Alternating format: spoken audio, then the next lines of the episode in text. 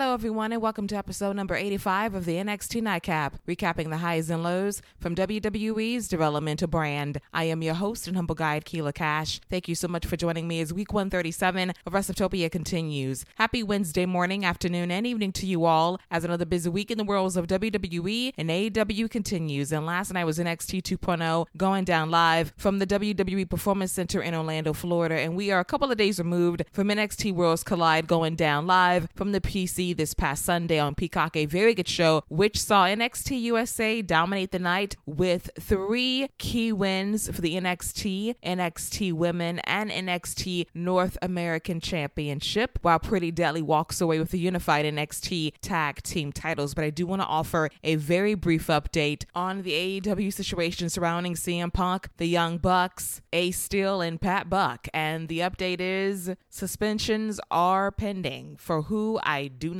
know. A lot of people will not be at TV tonight in Buffalo, New York. The status of CM Punk is still very much in flux right now. He could have been injured in the melee this past Sunday in Chicago. So we won't know anything definitively until later today, I presume, from Tony Khan himself when he appears on Busted Open Radio prior to Dynamite later tonight on TBS. I truly don't know what the final decision is going to be. Could it be a firing of CM Punk and Ace Steel? Could it be a suspension of the elite? I simply do not know, but this is a crazy year in professional wrestling. Just a year ago, CM Punk returns to professional wrestling. He's over. Ice cream bars are flying off the concession stands in the Chi. He makes a great comeback against Darby Allin, wins the AEW World Championship at double or nothing, injures his ankle a couple of days later on Dynamite in LA, drops the title, wins it back in Chicago a few days ago, and now he might not be in this company anymore, which is staggering, but I always go back to the person that writes the checks, the guy that books the shows, the guy that sat there and watched this absolute insanity unfold early Monday morning. And I'm looking directly at Tony Khan. And from this day forward, you got to be mindful of how you handle these media scrums in terms of what is said, how it's said, and how it reflects on your company. Because when your EVPs are dragged, the way they were dragged. You got to be accountable for that because that's your inner circle. Those are your day ones from 2019 when this company launched nearly four years ago. So I would hope they hold some kind of significance in your heart over a guy that hopped on board last year. I'm just saying. So, you know, it's a very fluid situation. I expect big news to drop today, and I will report on it right here on WST tomorrow morning during the Dynamite Effect right here on this very show. But in the meantime, in between time, let's get into NXT 2.0 as we get ready to celebrate the one year anniversary of 2.0 next Tuesday on USA. We survived the first year of 2.0. The first half of the run, not so great back end, with a few exceptions, has been pretty good. I didn't make the bold proclamation that by June 22, this show would be in a better place. And I think I'm right, mostly. Some hiccups here and there, but this show is so much better than where it was a year ago. We got some great diamonds in the rough in the form of Bron Breakker, the Creed brothers, Ivy Nile, Carmelo Hayes, Tiffany Stratton, Grayson Waller, Tony D'Angelo, just to name a few that have really broken through via the show. And you have the influx of NXT UK added to the mix. And we're going to have a nice hybrid of what the Black and Gold brand was by implementing what can be via the developmental program eventually as we move from level up to the main show to eventually the main main roster indeed. As we kick things off with former NXT UK champion Tyler Bate complimenting Bron Breakker on a job well done this past Sunday at Worlds Collide. And the fans kind of boo this for reasons I don't quite understand because Bron Breakker is a great champion but I will say his last couple of feuds against Joe Gacy and JD McDonagh have not been great but Bron has been putting in that work in the ring, which leads to Gallus coming out to blame Tyler Bate for not unifying those titles at Worlds Collide. But Tyler Bate tells them, hey, guess what? You didn't do your job either by not winning the NXT UK and NXT tag team titles. This leads to a three on one beatdown courtesy of Gallus to Tyler Bate until the aforementioned Bron Breakker makes a save, which sets up a tag team match between Gallus versus Bron Breakker and Tyler Bate later in the show, which was very fun as I get to towards the end of this episode. Next up is Toxic Attractions, Jacy Jayne and Gigi Dolan versus Doudrop and Nikki ASH for Monday Night Raw. This match was fine for what it was as Jacy Jayne worked over Nikki early on with a cannonball on the outside before Gigi delivers a soccer kick to the face of Doudrop, which knocks her out as we go to a picture in picture commercial break. We come back and Jacy Jayne and Gigi Dolan are still working over Nikki Ash for a bit until she makes a high attack to Doudrop, who is going to drop Gigi on top of Jacy Jayne and delivers a running senton on both ladies in a great spot. She has a cannonball on Gigi in the corner, followed by a Vader splash for a near fall, which is broken up by Jacy Jayne, who lands a nasty boot to the face on Doudrop. But Nikki is going to pull Jacy out of the ring, lands the forearm strikes and trapping her between the ring apron, a la Fit Finlay, which allows Doudrop to recover and land a Michinoku driver on Gigi, followed by a running splash for the win. A very fun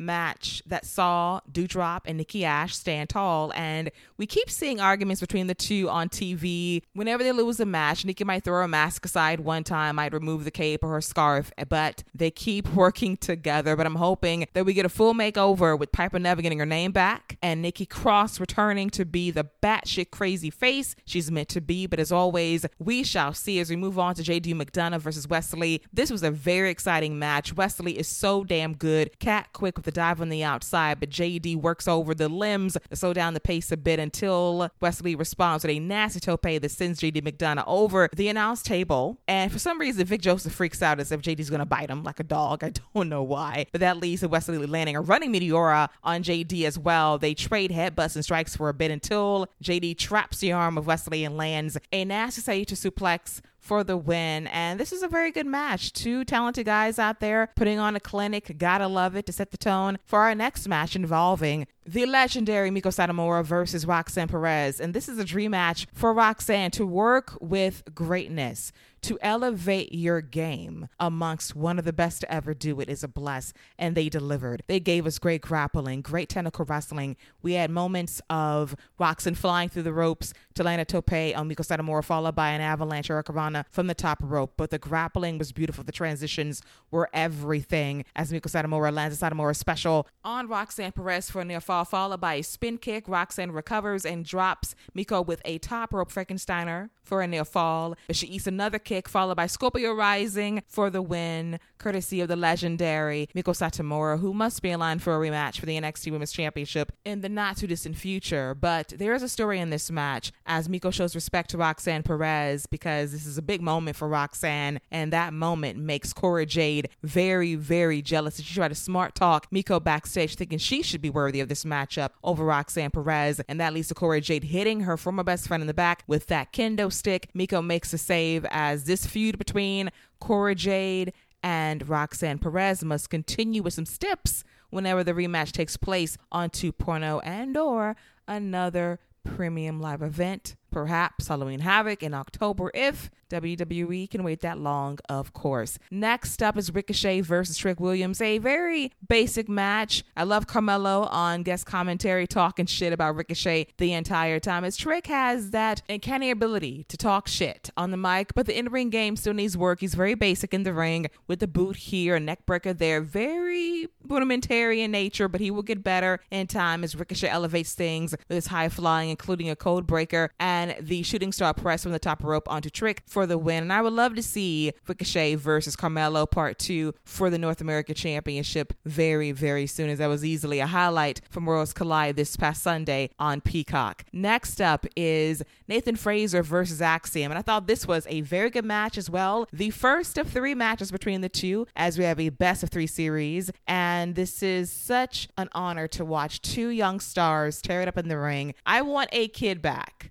No offense to Axiom. The mask is still very limiting in terms of seeing his charisma, which was very apparent without the mask when he initially made his debut in 2.0 several months ago. But Nathan Frazer is a gift in the ring. His speed is otherworldly as he ran the ropes fast, like Sonic the Hedgehog before landing a dropkick and a gnarly tope that he caught the ropes on, by the way, which could have been a disaster, but he saved it to launch himself onto Axiom. As we go to a picture in picture commercial break, we come back and this match is still quick as both men trade near falls. But what I love about the match is the fact that this wasn't about the high spots and the high flying of it all, as it really came down to some grappling involving Nathan Frazer locking in a nasty ankle lock on Axiom that twerked the leg and ankle at one point for a submission victory that wasn't to be. But Axiom is going to come through with a leg lariat on Nathan Frazer to win the first match in this best of three series, which will continue to get better the more it goes along, even though I would love to see A-Kid back fully unmaxed and doing his thing because I think there's way more money and charisma in that dude versus Axiom that loves math for whatever reason under the previous creative administration. And I quickly want to touch on the betrayal of Diamond Mine, courtesy of Damon Kemp, because for months we thought it was going to be Roddy Strong causing trouble, but in the end, it was Damon Kemp noticing that Roddy was ego tripping. Julius was having a pissing contest with Roddy. The tension was rising between both dudes, and he was the guy left out the guy in the middle, never getting the fair shake or recognition to truly be a member of Diamond Mine when it counted most. And his last straw was this past Sunday at Worlds Collide when he offered his help. And then Julius said, Don't worry about it. We got it. And he felt miffed. That's what led to the betrayal with Damon Kemp hitting Julius in the back with that steel chair, which cost him the tag team titles against Pretty Deadly. So I love the backstory and how Damon Kemp's facial expressions during all of those Roddy Strong Creed Brothers dust ups played into the turn. You saw it in real time. It was very subtle. And I love subtlety in my storytelling that you can kind of pick up the cues. It's not overt, but you can put the pieces together for future reference. And I thought that NXT did a great job laying into what this heel turn could be. Roddy Strong isn't off the hook just yet because he's still an ass, but Damon Kemp is the biggest ass of this story, which makes sense. So I really love where they're going with this. And I want to see more with Kemp versus Creed and Brutus and Roddy Strong down the line. But most importantly, I love the improvement Damon Kemp has made from his initial appearance on 2.0 months ago to where he is right now. The growth is crazy good. He's talented, he's got good promo skills, and he has charisma, either as a face or a heel that can throw down in the ring. And he is more than qualified to be a standout star on the main roster someday very soon. Chad Gable, dare I say, Alpha Academy might have several recruits if WWE plays their cards right in the next year or so. And now it is time for our main event featuring the NXT champion Bron Breakker alongside Tyler Bate versus Gallus' Mark and Joe Coffey. And this match was very good. And I gotta say this for Tyler Bate and Bron Breakker, They make a damn good tag team. Tyler Bate is a two-time NXT UK champion, but he is a tag team specialist with Mustache Mountain, and that was on full display last night as we had tandem vertical suplexes courtesy of Bate and Breakker to both Coffey brothers, followed by standing moonsaults and kip ups and they did the bark like the Steiner brothers. I love them. I would actually live for a Breakker Bate tag team. They were in control as we go to commercial break, but behind the referee's back, Wolfgang posts Tyler Bate into the ring post which had to suck for him. And the Coffeys take control for a bit until Breakker gets that tag and he hits suplexes on both brothers. Then we got Breakker and Tyler Bate going for more Steiner brother magic as they hit a doomsday device bulldog on Mark Coffey for a near fall. Wolfgang tries to get involved, but we have Tyler Bate hitting the bop and bang on him to get him off the ring apron. Breakker goes after Joe Coffey with a spear, and that allows Tyler Bate to the bop and bang on Mark, followed by the Tyler Driver 97. Very fun match. I just love Breakker and Bate's tag team. They work really well together. I might want a tag team one for them at some point, either on NXT or the main roster. Just saying, I just loved the magic they produced last night. But unfortunately, the good times could not roll too much longer as JD McDonagh attacks Tyler Bate from behind for reasons to wrap up NXT a little after the top of the hour. So I guess that's the next feud between the two as Bron Breakker looks for his next opponent heading into the next PLE, which could be Halloween Havoc on Saturday, October 22nd. And with that, this wraps up a fairly good episode of NXT 2.0 as we get ready to ring in the first year anniversary of 2.0 next Tuesday. And it's going to be viewers' choice in terms of stipulations and opponents for the North American and NXT tag team title matches, which will be determined on social media later this week. So very taboo Tuesday in some ways to amp up the Tuesday night show, which is stabilized in the ratings as of late with the influx of NXT UK, which is shaking things up in the best possible way. But we look deep into the fall schedule with MLB playoffs and the return of the NBA, which will stifle ratings for everybody over the next eight months.